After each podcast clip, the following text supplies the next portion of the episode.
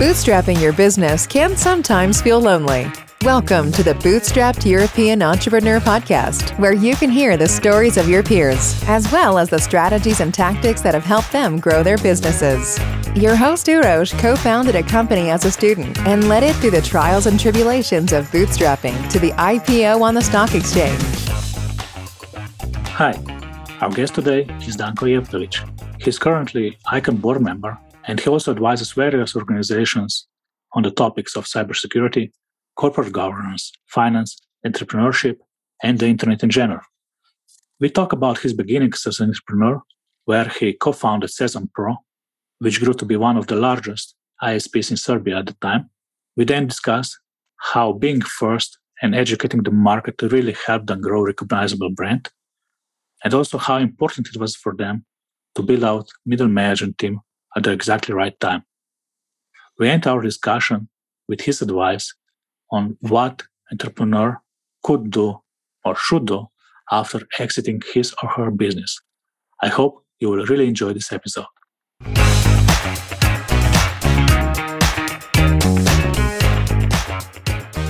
Hi, Danko. Thank you for joining us today. Hello, Rosh. It's really a pleasure to be in your podcast. Thank you for calling me.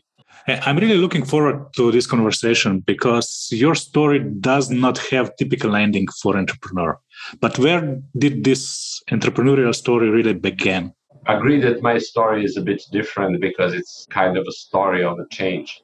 And I started as a techie enthusiast in the time of personal computers when uh, in the 80s when they started to come to our homes and our lives. Uh, I was mostly interested in using computers and programming and thinking about that might be my career. But at the end of the 80s, IBM PC clones started to appear, and we lived in then Yugoslavia, and it was very difficult to buy them. So I kind of found a way with some friends to import a computer for ourselves. So we started programming, and then we saw this as an opportunity. So in a way, it's a classical entrepreneur thing. You just saw something that you can do. You see an opportunity. You don't think too much about how you will do it. You just grab it and, and go. And that's how we started the company that was called Jugodata. Uh, we started to import uh, PCs, assemble them, and then we ran that for a number of years in first Yugoslavia, then Serbia, after year 2000 we became one of the largest uh, retailers of personal computers. So kind of our story was connected to desktop computers and being a local brand. Yeah i still remember these times because uh, now it's usual let's say that if you buy a computer it's like a global brand. But at the times uh, most of uh, the computers were like local brands let's say people who bought the components and assembled them and then branded it in their own brand. And then there was transition that uh, these global players took everything over. Yeah, and that's kind of that transition also well killed uh, our business with with PCs because as entrepreneurs we were very much focused on the opportunity that uh, we identified and we used it. We were quite successful, but also that success kind of focused us into not seeing a wider picture. So we didn't really have a knowledge to understand what will happen to the markets. And once the economic fundamentals changed, so the local PCs started to be uh, rather cheap, then the global brands appeared, notebooks, and our regular customers that were mostly residential, mostly first time PC users, they started to move to global brands, to notebooks, and kind of our market mostly disappeared without us realizing that will happen. Yeah, this is one of the traps, let's say, of being a first time entrepreneur, really focused on operations because you don't have time for strategic thinking. And sometimes you don't even, let's say, recognize the value of uh, taking a step back and, uh, let's say, thinking strategically. But for you, the story is a little bit different because you use this, let's say, uh, opportunity, this uh, knowledge that you got, uh, that you acquired in Jugodata to actually start quite successful side business, but it, first it was side business, yes?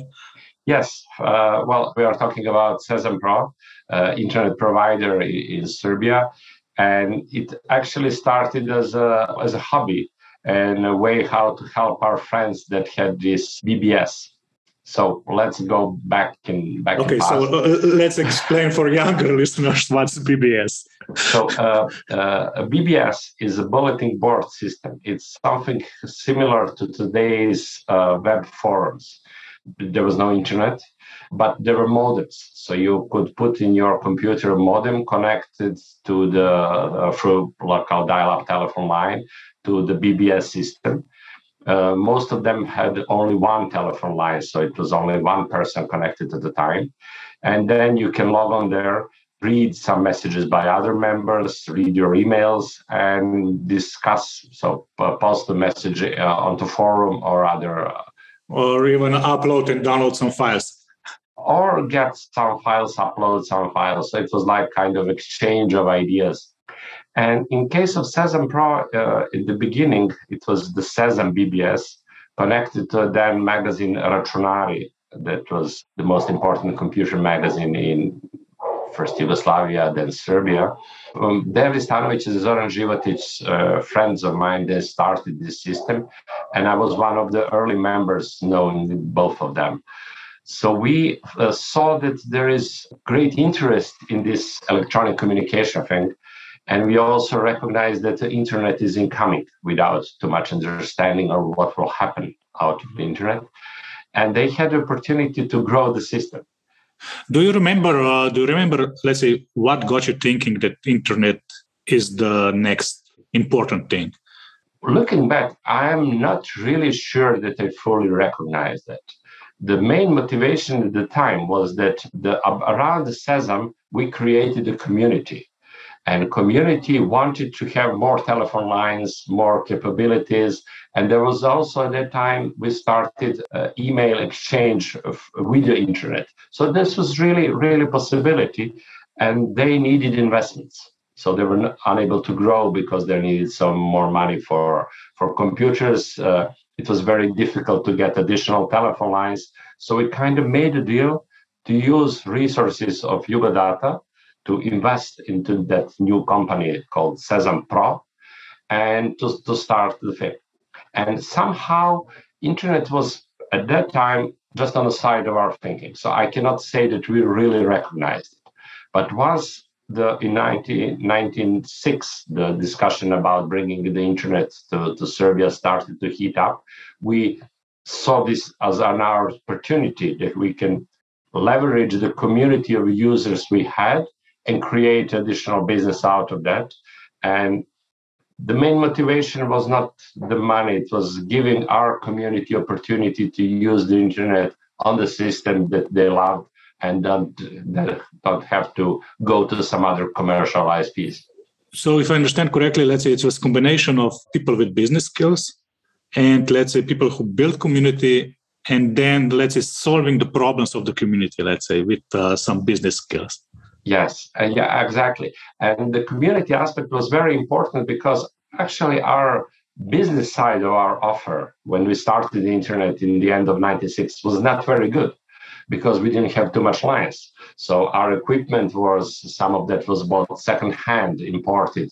We used Jugodata to assemble mm, local computers. They were not proper servers and everything. So it was like cheaply done but because of the goodwill of our community, we were able to get it going and to have really loyal followership uh, with our friends. So the problem of the lines, it's probably the classic problem of, uh, let's say, telcos not being up to certain standards with their infrastructure.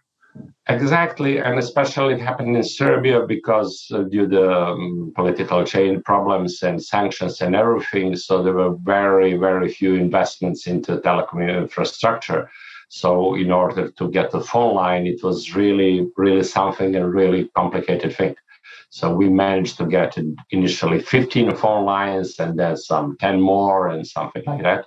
And until to year 2001, it was really, really a challenge. So at that time, the um, bottleneck to growth of any ISP, ours and our competition, was actually the number of phone lines you were able to get. So everyone was focused only on that part and not really on, on customer service and the happiness of the customers. That was another entrepreneurial trap. You know, you see what's the most important, you focus on that, and you don't look uh, at the wider picture. Yeah, but okay, it's also from the supply and demand. Let's say demand was much probably much larger than supply was. So you are focused on solving the problems of supply, let's say. Absolutely. So actually, in our case, the Jugodata was backed in helping us because Jugodata was selling personal computers in a very competitive market. So it was easy to enter. You could buy components from any of the importers or just import them yourself and just start selling. And it was very competitive business. So we learned to advertise. We learned about importance of customer satisfaction. We learned about importance of value proposition and at the moment when Sezam Pro and other ISPs had an opportunity to grow, at that moment we had advantage of understanding um, importance of marketing, importance of, of market approach. So we kind of use that and build Sezam Pro's brand with additional investments from the Jugodata side. But the key was focus on the market and the customer. We had loyal customers in our community, but we grew much out of uh, much more, built a much better system, and it was like something that really jump started a side project into our main business focus. Okay, before we delve a little bit deeper into yeah. that, I just wanted to say it reminds me, this story reminds me a lot of uh, the story of AOL. That's because also the founder came from another industry. He was quite proficient in sampling, and their idea to send out uh, CDs with uh, let's say all the software as a sample let's say to try out internet. It's basically it was unknown tactic in other industry but unknown in uh, industry of isps so yeah uh, transferring this skill set from one industry to another uh, it's really powerful sometimes. But what changed then let's say to delve a little bit deeper that allowed you to uh, let's say jumpstart the growth? What changed in the market Actually, it was availability of telecom infrastructure. So after year 2001, um, Serbia had political changes. We opened up, and telecom was able to invest.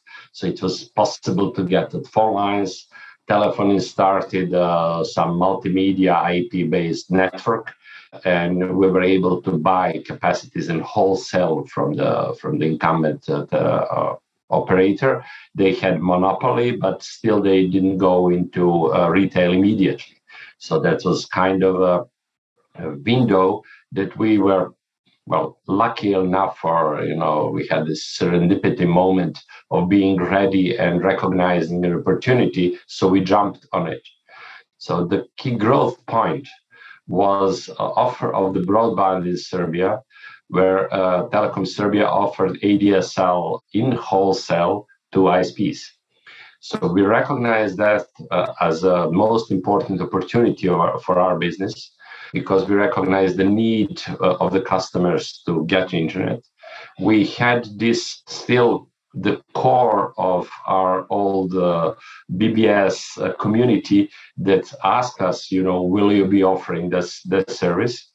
And we recognize this is something that will change the internet uh, in Serbia, well, as happened in the other countries. And we invested heavily into educating of the market. So our slogan was for ADSL was analogno digitalna Sezam Pro linija, meaning analog digital Sezam Pro line. So we abused the, the, the, the ADSL uh, word into um, giving it some, some different meaning. So we kind of monopolized this uh, uh, this service in the mind of the customers. So you actually took our acronym, let's say technical, that actually yes. means something yes. to, to it's called, called... the acronym means asymmetrical digital subscriber line. So we took over that acronym and we somehow connected it with our marketing to the customers uh, understanding or, or what's the possibility. Whose and idea we, was this? I'm not sure. You know, I was there at the meeting when we thought about it, but it was like kind of really wild brainstorming, and somehow it get out uh, get out of that. But it also really takes, uh, let's say, some kind of courage or a gusto, let's say, to say, okay, oh, yes. I, I, remember we were told that uh, faculty of electronic engineering in Belgrade discussed, uh, you know, are we allowed to do that? and then other ISPs were very angry. But the key point there was education. Because we tried to focus very much on the uh, what's the message to the customers? What, what are the advantages of the broadband line? Because it wasn't understood. Uh, people bought internet per the hour. So it was change of the mindset of being per the hour to being connected constantly and paying more money to your line and uh, we discuss how your phone line will be free. You will be able to use your fixed line for something else, not sit all day on it.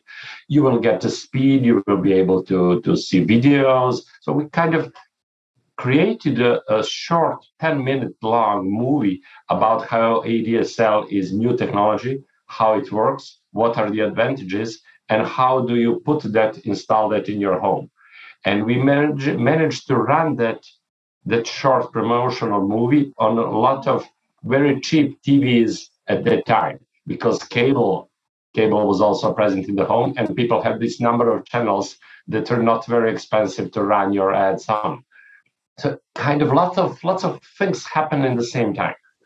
There's also now listening to you, let's say quite interesting parallel because also in my story, one of the thresholds or something that happened, let's say, that allowed us to grow really faster was also us educating the market. Because our hosting, let's say, side business at the time, it was a small business. We, we, we think that at the time we had like 2% of the market. Uh, but uh, then uh, the regulation of uh, local, uh, let's say, of CCTLD happened. Let's say, so uh, country lo- level domain of .si was being deregulated. We recognized this as an opportunity and started offering reservations to get into the line at the time when the, the deregulation will happen because it was a set time. And we also took an opportunity because nobody knew because uh, local registry just informed some of the companies that, let's say, helped people register domain before. So we also did a press conference. So we were the one, let's say, that get all the national TVs and so on at the press conference.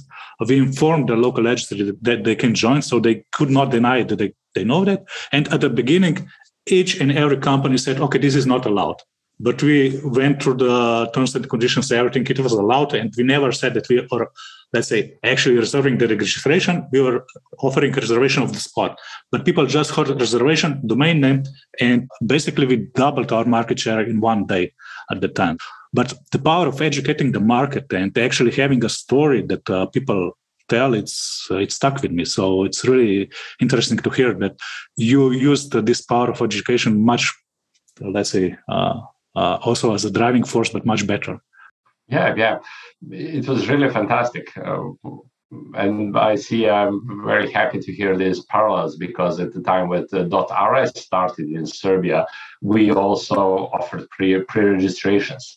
so it was also a way to jumpstart our own hosting business, Sezam Pro hosting business at the time.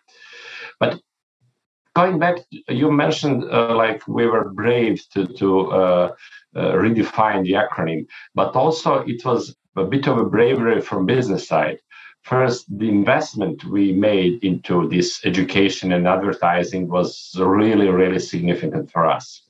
Second, it was also about market positioning.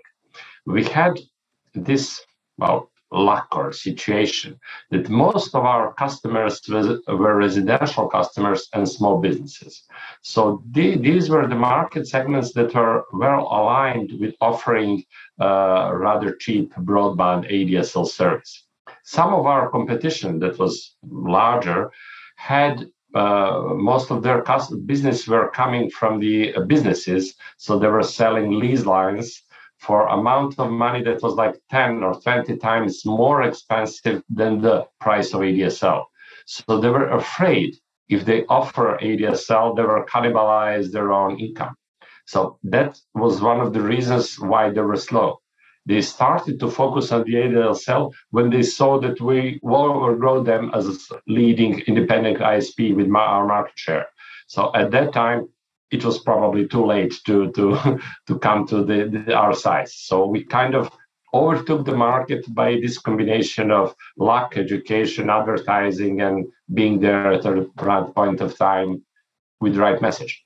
But okay, probably also let's say having some means to do that because how did you finance that? Because I don't know, you said okay, it was not really expensive to advertise, but still, uh, let's say ADSL is a subscription service, and there is some uh, setup costs that you probably had to finance. So was this Jugodata, Jugodata again? Yes. Uh, well, that, that was another component.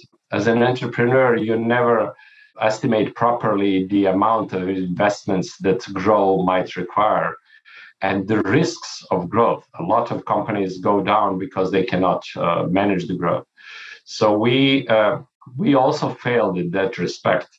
But at the end, we kind of killed off Jugodata's main business uh, and helped uh, Sezams Pro's business grow.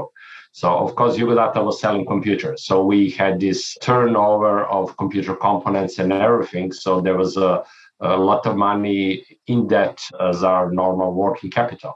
So we kind of invested uh, rather substantial sums and part of this capital into growth of Sezam Pro. As you said, for every new customer, the setup fee was was zero because we had to offer that to be competitive and then it was like first first first month for free and things like that. So we had to give them a ADSL modem. We had to pay the setup fee to the Telecom Serbia. We had to advertise. We had to um, onboard them. So every everything of that was costs. And in the months when the growth was significant, it was really really a lot of money. And then you expect that you will see profit coming out in a year and two once once you, you you get that money back so that was that growth was really a challenge we were very careful about our costs we were overworked the whole team uh, without having enough people to do everything because we couldn't afford the costs but at the end the help from our Jugodata personal computer business that was actually declining at the time helped us to finance the increasing business of internet. So there was no help of the banks or some investor recognizing the opportunity or something like that? Well, at that time, there was no really investors market, and we didn't want to, to get any investments because we saw that growth was very fast. And then banks didn't recognize us at all. So for them, it was, you know, small, risky business with uh, uh, balance sheets that didn't look very well. We were entrepreneurs, uh, not focused on how financial reporting will look nice to the banks. We were focused on how to survive. Uh, I must share with you that let's say banks still there don't recognize the subscriptions are different kind of uh, uh companies, subscription-based companies are different kind of animal than uh, ordinary, let's say, factory. I know. I, I, spoke with my friends who are still in internet business and they tell us well, we are a similar thing to, to a leasing company. We get invest into customers, then we get a return on them, but banks don't get it. Yeah. So uh, you alluded to, let's say, fast growth. What did this mean, let's say, in terms of uh, people size? You mentioned at the beginning there there was three of you, let's say, in Sezam Pro. What uh, what this this kind of growth uh, meant for, uh, let's say, growth of the team? Because uh, you already mentioned marketing, so probably there's somebody joining on this site and so on. So that's interesting story, and I believe uh, some of the takeaways are from our case, but story of growth is probably similar. So we were four partners in Sezam Pro. Uh, one of the partners was most mostly focused on the content side, not on the running business. So three of us, our responsibilities were not very clearly defined. Zoran Životić was the, the CEO and he kind of ran the business. But uh, as the Jugodata business subsided, and Nenad Jovanovic and myself, we moved more from managing of Jugodata to helping uh, Sezam Pro's growth. So we were moving between offices and helping. But when the Sezam Pro started, we had one employee that was working only during working hours. So the story was if some of the servers and modems get stuck and has problems, Dragana will come in the, on the Monday morning and reset it. So everything will be fine. But the community was there, so people accepted that kind of service. Then you had to professionalize, you had to create a network. Uh, it had to be low cost network. We had to import stuff, use stuff, use Jugodata for that part. So it was kind of a synergy still in between companies and help. But then the growth started because you need sales, you need uh, someone in marketing, you need people who will communicate uh, whole time. We you need support, and the support team really grows the call call center and everything. So this also creates changes in the culture, and the culture of the company is something that, as an entrepreneur, you probably don't create with special intent you create it out of your own approach to business. Uh, we were help, thankful that it was three of us and personally a bit different. So we had this wide of approaches and communication with people. So we were able to leverage that. And we kind of avoided the problem of one overpowering genius entrepreneur on the top who is unapproachable. So we kind of had this uh, ability to connect with the culture and to create a culture of respect and focused on the work being done in the company. But it's probably also because you were there were the three of you because yeah. you cannot avoid let's say the discussion about cultural things. You don't call them culture, but let's say, but it's discussion how we do we do things here. If there's like three founders, because you're different as you mentioned. So yes, but I see that as a two-part thing. One is about company culture and the relations with, with the employees and how the company works. The other thing is, is the partnership thing. So they're, in my mind, a bit separate. About the growth part, it's very interesting looking back to recognize how the way people uh, see the firm changes. When it's just like 10 of you or less than 10, it's like extended family you make a tea for each other, you wash your own cup, uh, you get a get to get go to get breakfast, you buy for anywhere. When it's more and you start like more than 10 people or something like that, then you kind of have people who are more important and they are more focused on the work. So somebody else is bringing you coffee after 20, you start drinking too much coffee. So you have to switch to tea because everyone is bringing you coffee because you're the boss. And then after like more than 20, you uh, kind of need uh, to have someone coming into uh, to the firm to clean it because people don't see it anymore as their home. They don't clean after themselves. You know, you're the boss. You're not going to wash your teacup anymore. Someone else is doing that for you. Then you need a person that is doing that for everyone. You need someone coming out cleaning the, you know, the toilets or uh, because you have to keep it as a company now. And people with more than 20 start seeing that as a place they go to work, not as a family. And then you grow more. We were growing, we were doubling in size each year. So we, the SezamPro ended up at the time of merger like 120 people, something like that. So after I would say 50, well, it's not a rule, but in our case, uh, you need middle management. So you start promoting people from uh, more experienced people uh, to be team leaders. So they're still doing their job and you know doing some of the managerial work. And then real turmoil in a company in your growth starts kind of adolescent phase when you um, the owners and the managers really need to understand the management. You are going to, to learn more about it. You see that you lack knowledge. You see that you need people who will manage others. But are your friends from the beginning of the firm who know their business are they good with the people now. Can they do that? And it's a lot of changes a lot of discussion and changes in the culture. But then in our case the growth was still ongoing and you kind of have to do all both things in one. And it's a challenge. Yeah i, I noticed let's say that people who are in leadership position from the beginning they maybe some, sometimes struggle but not so much in my experience, let's say the team lead, let's say promotion is the most critical one uh, because the people who before didn't have like leadership responsibility, they're now in a position where they have to recognize that leading is actually a work and it takes time and you should focus on that. And now this is your primary responsibility.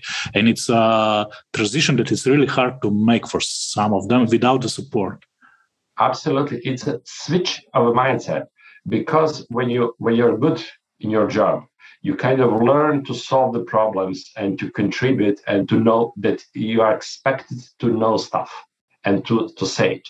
But when you're a manager you are not expect you're expected to know it but you shouldn't do something about it and shouldn't say it. You should enable your team to do it better than you would do it.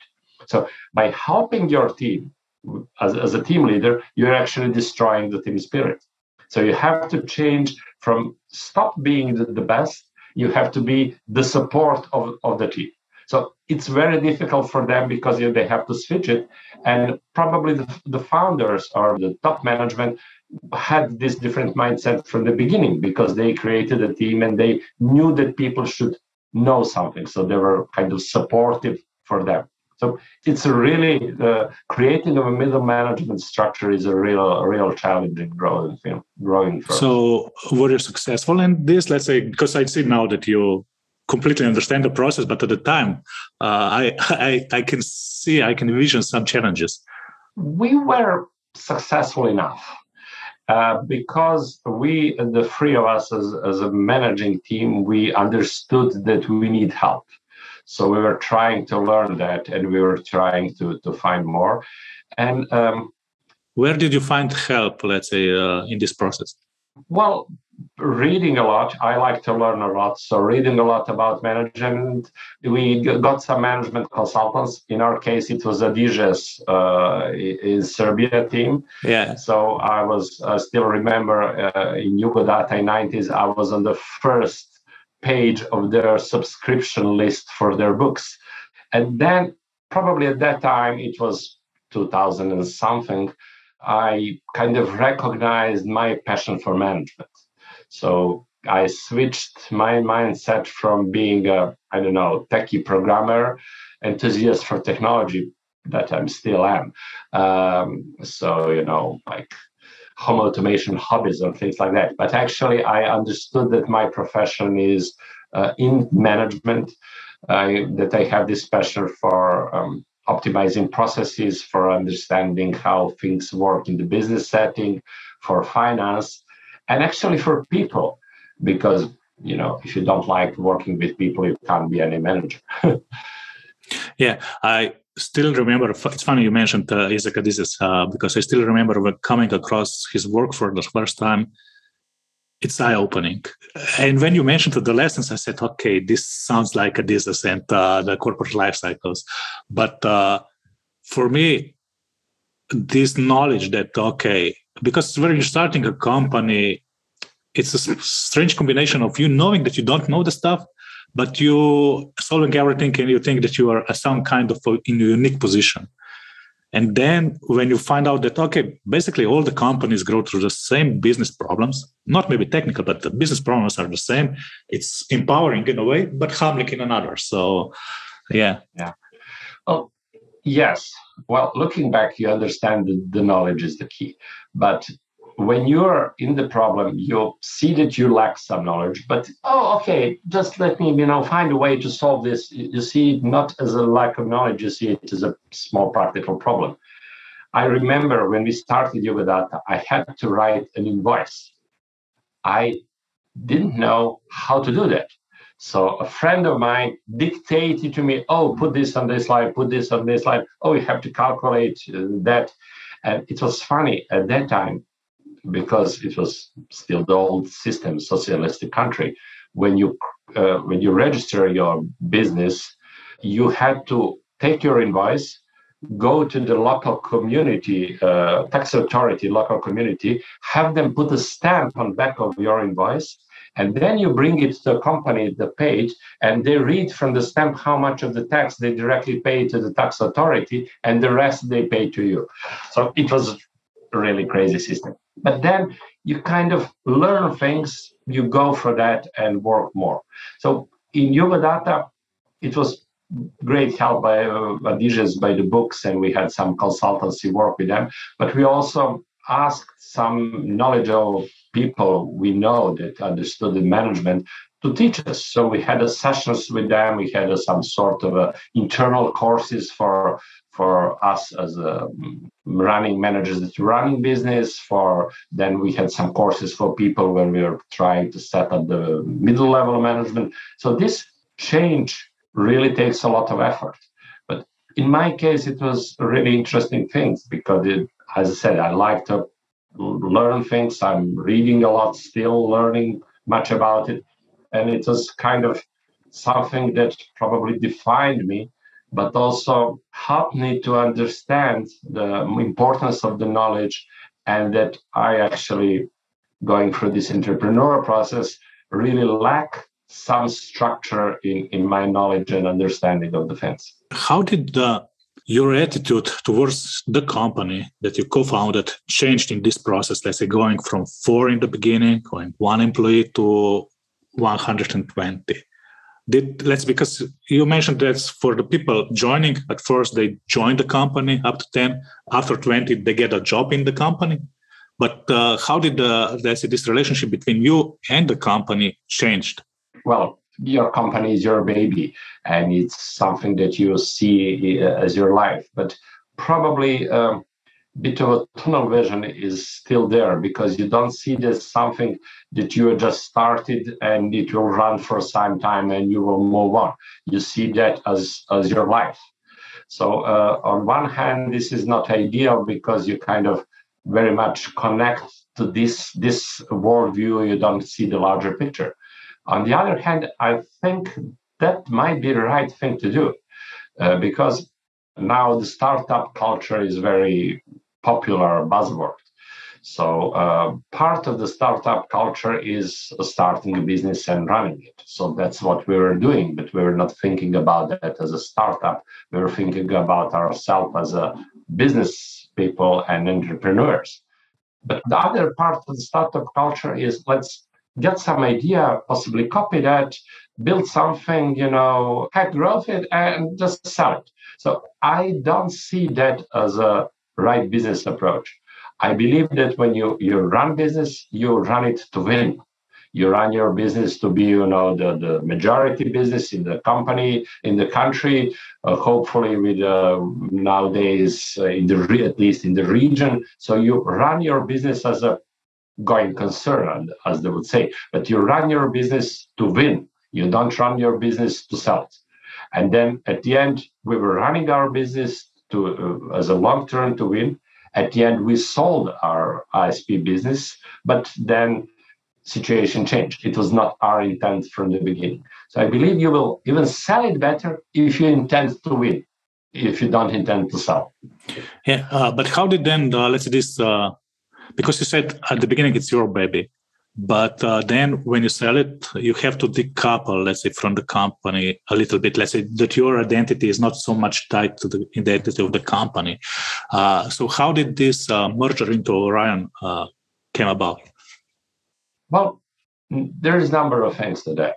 From from the market perspective from the company perspective and also from the um, financial structure of, of the, the owner how you you know your life changes so why why we sold? Well, number of reasons. Uh, the market started to change, and we recognized we had this again experience from Jugodata how change in the market can uh, create a situation when your original um, idea cannot run anymore. It's not like, it's not only your origin, original idea; it's also your positioning. For example, just to have a parallel, in case of Jugodata, our positioning was a locally assembled brand for the desktop computer, mostly for first-time computer buyers. So all all the three of those components were starting to be uh, existing. So first-time buyers were no more. You know, people were buying second computers. So local brand was attacked by global brands, and then uh, people had more money so they could buy more expensive notebook computers. In case of Sezam Pro, we uh, started to get real strong competition from Telecom Serbia, the monopoly in fixed telephony, uh, billion euros a year turnover company that started to uh, attack retail market very, very hard. Their main competitor was Telemach SBB cable provider, but they're attacking all the broadband wanted to be uh, to get all these fixed telephone customers, meaning whole of the market, to be their internet customers. And uh, they were giving six months uh, subscription for free. Uh, they were um, because we were using in ADSL their broadband infrastructure. They were creating uh, uh, operational problems for us, deprioritizing our customers in technical support telling our customers they will get better support if they switch to their offer and all those sorts of things so we were we were afraid uh, then uh, we saw that we were focused on the market so our strength was in our brand and our customers but we didn't have any network so we were thinking about starting to build on our network but the problem was that regulatory agency was very much supportive of the telecom serbia monopoly and practically and effectively preventing anyone from creating network, at least legally. Some of the operators created network with putting their fibers illegally into cables and everything, so they had a finance for that. But to do the network, we needed a lot of money, and we it was impossible to get uh, support from the banks. So we saw that market will change, that we cannot really compete in the next stage. And then the other ISPs and the investors started to approach us to discuss a possible sales. And that somehow created, we haven't asked to be sold, but we were approached and we were started to think about it. And then we also saw that our growth was something that kind of creates a different culture that we will really need to corporatize our, our work uh, there were three of us as a managing partners. We had a bit of different ideas how to go forward. So it was also a challenging in this partnership level what to do. And one of the possible uh, exits from all these pressures was the sell. At the end, we did just that. When you sell, you know, you give away your baby, but you get some money for it, and you are not allowed to complain. Yeah. So uh, were were you required to stay uh, after the? Yes, we we got some sort of management contract. Uh, the main uh, purpose of that contract is that you don't scare the people who are staying there, uh, because their loyalties had to change from old owners to the new structure. In our case, uh, Orion Telecom was created by uh, merging of the three ISPs. Uh, Pro was, was the largest in size. It was like half of the future company. The investment came from some investment fund. Uh, there was an Neobee uh, ISP from Novi Sad that was half of size of Sezam Pro. And the uh, last, the most important quarter was MediaWorks, a company in Belgrade that was focused more on the business side of the users, and most of the management came from that side. Side. That was how the the merge came to, to be. So in a way, people who stayed in the company had to switch their allegiance from old management to the new, and it was a difficult process. So to help that process, we accepted to get some uh, contracts uh, to be like managerial consultants in the company. My role was to be director of strategy and regulatory because I kind of even in Sezam Pro, I was involved with the communications with the Telecom Serbia regulatory agency ministry and kind of took over that uh, policy part. So we stayed at for there for some time. The merger went through. We help uh, support the change in the culture, but it was not an easy time, neither for us, neither for the people who stay there. But you know, you, when change comes, you have to accept it, and uh, we went through that. But it actually worked because usually, if the companies of similar size merge, there's really big culture clash it, it, it, was even worse. It was here that uh, the 25% of the future size of the company took over. Yeah. So MediaWorks was a quarter, and you know all, almost all the people who actually ran the Orion came from that side, including of course the CEO and his his team. So in a way, it was the smaller company with uh, uh, investment capital took over a larger one, but we were really trying to help this process and not to put any obstacles to it. And we uh, accepted that we are getting out of this business. We didn't, you know, hold back in a way. So we kind of really supported it. But the culture was obviously diff- difficult. We had a team building, and then you see that people were sitting together in a mixed group, and some proposals about, you know, should we create our own company values and things like that, like that. And then proposals from the from the SezamPro side to put into company values were largely ignored, and the people who were, you know, from the winning side were putting that in, and people were not really happy at the time. But it's also about uh, what are their options. So in a way, uh, they were not at that time. They were not. Uh, it was 2010, just after the financial crisis so there were not too many options to go to some other workplace. So in a way, you are a bit of a uh, captured by the situation you stay in. So you have to adjust to the new new environment, and people did that. I was not very happy with that because I really believe, and it was our approach that people have to feel the company as their own home and have to be happy happy staying there and have to be focused on how to do the best job for the customer. With the change, it was more of a corporate structure. It was how to fill the report, how to say that you were good, not how the customer felt. So, for example, with the customer support, uh, our uh, mantra was you have to solve the problem. But the new thing was how long did you spend on the call? Not did you really solve the problem. So it was about statistics and about you know people trying to you know do the management principles and not understanding the business. But thankfully they learned, they changed, and they're still running their business fine. Yeah. But for us, let's say a DHH, uh, because uh, let's say this DHH is now a holding company. Let's say it's decentralized thematic holding. To translate it, it basically means that we as an owner, we don't want to interfere into culture so we allow the CEO to set up strategy, uh, to build out their own culture, and we don't impose any kind of uh, synergy in quotation marks, let's say, from the top down. We encourage, let's say, cooperation between the companies, but if the CEOs suggest it and wanted. But this was because of this, uh, some of bad experiences, let's say, of this kind of attempted synergy from the top down. Uh, uh, we noticed quite quickly that it is, destroys a lot of value that was built uh, from the bottom up through the years uh, because uh, let's say we wanted to harmonize some kind of IT system because there's a lot of homegrown IT systems in the companies, and each CEO agreed.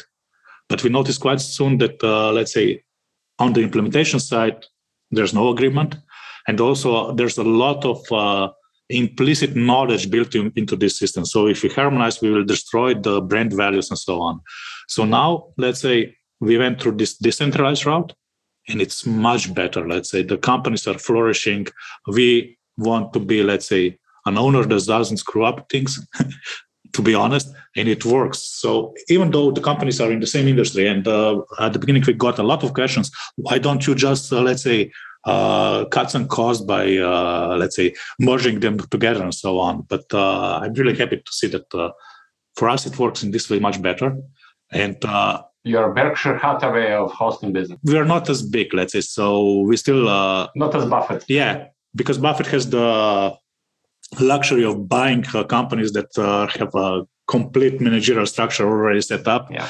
and so on. For us, let's say we sometimes buy smaller companies and then works uh, as a kind of management consultants uh, to help them set up some structures. Let's say a lot of times some of the owners don't know how to, let's say, maybe this transition to team lead structure and so on is a difficult one, and we help and so on. But okay, enough about us. So let's say you then, after a few years, you were allowed, let's say, to leave uh, Orion. Uh, and now what? let's say you you probably had uh, some kind of uh, financial stability. Well, financial stability is uh, also uh, an interesting concept.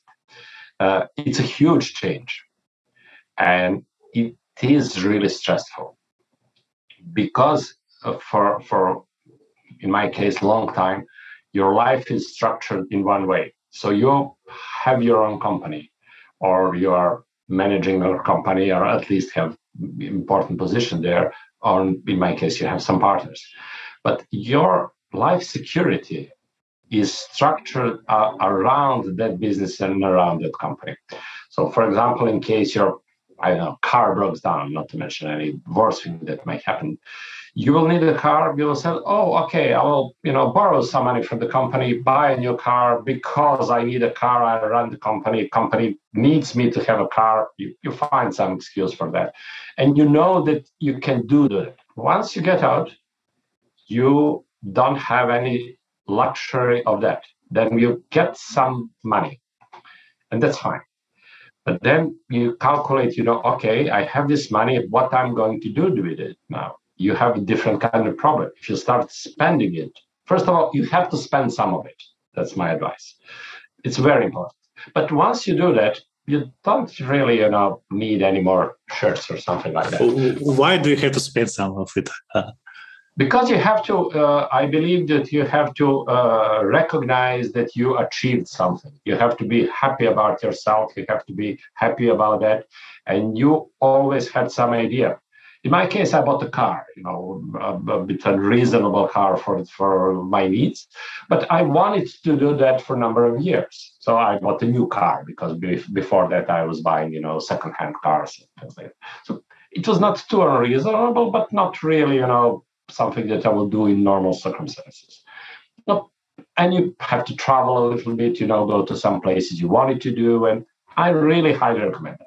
But once you do that, you start you, you're a rational person so you don't you understand that you cannot spend that money indefinitely you have to do something about it.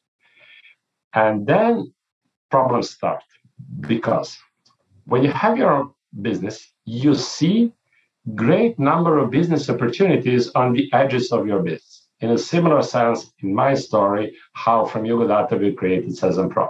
So for example we had Sezam Pro we saw, oh, we can do something about hosting business. So we we we had some hosting customers. We actually, in our case, we created another company that was doing hosting, and we uh, we uh, set it up. It was a registrar for .rs domain names. So we created this as a new business, separate. I just oversaw that that business. I wasn't managing that. We had partners there. So I said, oh, we can create some internet advertising business. We have ISP, we have servers, we have customers. Once you solve that, these opportunities just evaporate. So uh, now your situation is here, you have the money from, from your previous business, but you don't have that business anymore. So you see some local opportunities, the things you can do. And um, you can start new business, but you will need to invest significant amount of that. Uh, when you were in previous situation for your business, you saw some opportunities on the edge of your business you could explore because it's a marginal cost recovery. But then uh, th- that the opportunity is no more. So now with some money, you have to find a different structure of security in your life. You have to think about yourself differently. You have to understand yourself in different view, and you have to think, what now? In my case, I kind of understood that I'm not longer a typical entrepreneur running my own business, that I'm more into management. But then I also understood that I don't really have systematic knowledge about that management as I would like. And then I'm lacking in that respect. And I need to learn more. So what did you do? I went to school. I I said, okay, I it's funny i kind of when i started the business i uh, was uh, in the faculty of organizational sciences in belgrade but the kind of uh, was half dropout from my faculty never really uh, finished it at time so during the 2000 something i said well maybe i should do something about it there were new programs, um, Bologna system, and I went back to school just to finish as a bachelor. And I said, okay, that's fine. At least when I, you know, my son, when he goes to school, I will write that his father has finished some some college, you know, not not only just an entrepreneur. But that turned out very well in my case because that enabled me to go to MBA because I was qualified. And I looked around where would be the best uh, MBA school, and it was, of course, in Slovenia, in Bled. So I went to IEDC. Uh, I paid that school myself without any definitive idea what will I do afterwards. I just saw that I kind of want to have better knowledge, more systemized, uh, to understand um, uh, how the finance works from the corporate perspective, and um, basically to have some fun and to learn more, and to see, you know, can I compete with those young, uh, bright uh, boys and girls from uh, sitting in the MBA school. And while looking back now, what, what was the experience? Was it worth it? Oh, it was great. First, it was fun. Uh, you meet new friends, uh, you learn new things. Um, I ended up um, finishing this um, school well with honors, so I was able to compete, and then it's good to, to learn about yourself. But in my case, it was really kind of changing experience because it enabled me to view myself not as a techie guy who is doing some business, but as a, someone who is a really manager. I had to learn finance also in my work because I was running companies and we were also doing some accounting software in Data in 90s. That was one of our businesses. So I helped write this software. So I had to understand uh, at least accounting because we had to produce that software. Uh, but uh, uh MBA gave me uh, the whole picture from different angles. And the kind of you really find the synergy in that knowledge of how to view the business. Then probably the most important thing in my my case was that I learned to think about business problems in some sort of frameworks, not just what can we do about it today, but how do we think about this problem and what are the longer term possibilities and second and third order order consequences. So kind of have this practice of thinking in different in managerial way. So that helped me helped me start the new career as a manager and to uh, let's say this new career is still connected to tech let's say. So uh... yeah yeah yeah. Still connected to tech. I uh, i was one of the, we mentioned the .rs domain name number of times. Yeah. I was uh, one of the people who started the reform of then uh, yugoslav .yu domain name because when i was in Sezam we had the problem of uh, local content in serbian language and we needed uh, more domain names for people to create content and to offer them our hosting services and access services. And it was a really challenge because the .yu was uh, ran by uh, by Mirjana Tasic as a volunteer, and it was difficult to get a new domain name. So we needed reform, and I kind of was one of the persons from different angles who started this reform process I was there uh, when we started a non-governmental expert organization, not-for-profit organization that is the registry for .rs. It's called the RNIDS, Registry of Serbian National Internet Domain Name. And uh, in 2013, I went back to be the CEO of the RNIDS and to first in my life to work for, for a salary. So I had a board. Uh, I was the CEO. I reported to the board, and it was a small organization, but due to the structure, to reporting requirements, to our um, public uh, commitment, it was more of a corporate structure, even with only 12 people employed in the office. So it was kind of managerial practice for me. I did that for four years. And now that uh, enabled me to move to the next step, uh, I connected through RNIDS with the international community of domain names and the internet governance. I was um, elected to be a board member in the uh, European Association of Country Code Registries. And then when my term ended in uh, as the CEO of the RNIDS in 2017, it was four-year term, uh, I stepped up and put my name forward uh, for the elections of the board of uh, ICANN, and I was elected by the Global Nomcom. So ICANN is a U.S. corporation that uh, is the steward of the internet, uh, global internet domain name system. So in the technical, systematical terms, it's the most important organization on the internet if you look at the logical structure of the internet in a way you can say there's no more uh, steps on the, this ladder to advance. Let's say you are the highest possible position of internet. Yeah, it's, it sounds great, but uh, for me personally, it's a great satisfaction to be working with such a, a competent and high level people.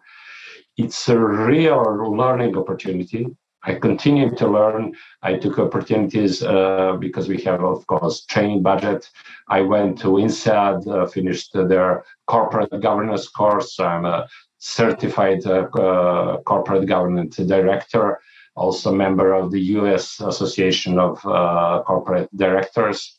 So now I, with well, this number of years I don't really want to mention exactly, but I don't view myself as a tech entrepreneur or manager anymore. I view myself as someone who is interested in governance. Uh, I'm a digital governance and policy expert working in internet governance, but I'm also uh, trying to help uh, uh entrepreneurs in the region to understand the importance of corporate governance structures because I truly believe that we all together need to grow, uh, need to uh, uh, build our businesses not to be something that will just sell off and, and go on, but to build it, uh, build it into uh, corporations that will be able to get uh, minority investments and respect by the bar banks, to have a good corporate structure that will give trust in our organizations and to basically build ourselves into more developed economy. So this is something as a mission I have in the, in my work coming back to from this global American environment coming back to Serbia and the region. I really respect this mission because it would allow for local accumulation of wealth, uh, which is really important for long-term health of the nation. Let's say. So we have the advantage of being entrepreneurial because we had to learn through all the changes we all together went through and still the challenges we have but we also need to learn to be uh, more structured and more trustworthy not only as individuals but as organizations Okay, so in trying to bring our conversation to a neat end and to do it full circle, let's say now from your experience of somebody interested in governance, what would be your, your advice to, let's say, entrepreneur who's bootstrapping his company between 10 and 20 people? What should he focus on to, let's say, to, to, to take some shortcut uh, to be better company sooner? Well, I'm not a big favorite of shortcuts. I believe that we, in this region, in Serbia in particular, are too often trying to find the shortcuts. So, uh, bootstrapping is, uh, in my mind, being fast. So, being fast means you have to recognize all the opportunities and not wait for for uh, market to happen, not wait for different conditions to benefit you. You have to be you have to understand the real uh, situation around you to understand the real life and move fast do things grow fast uh, learn and understand the embrace the changes that are coming so if for example you mentioned uh, company of 10 or 20 people, you have to jump into the changes that will bring you into more of a structure of having mid management of uh, of understanding the processes of how you work and not not look at yourself not only as a owner and entrepreneur but look at yourself as a manager because that will help you with the next phase. Think about your business as something that will grow indefinitely think about your business that will not be uh, uh, packed for sales by a good story tomorrow. Think about your business that has real good fundamentals. Be careful also about when when the time for possible sale or sort of measure comes, people will look back and what have you done in the growth phase.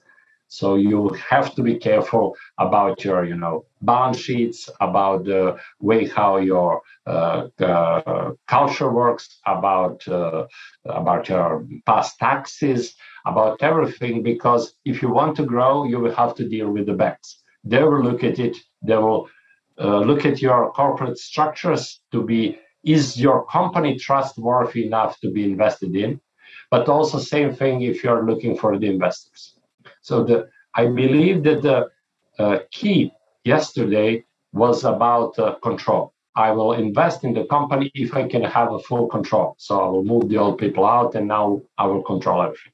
For the future, the question of the control will be more complicated. So the banks and the investors will go into minority stake in order to build up. So investments, for example, also for startups are coming in rounds. So our venture capital market here is, at least in Serbia, is just about to emerge. Of course, Croatia, Slovenia are a little bit better situation, so we can learn by looking west as usual.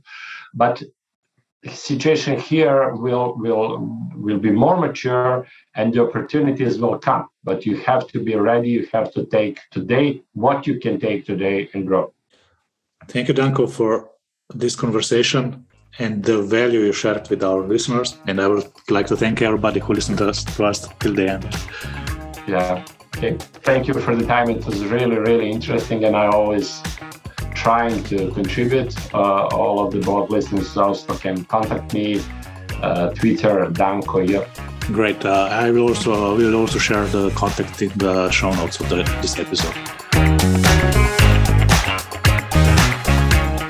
If you like this episode, please subscribe to the podcast.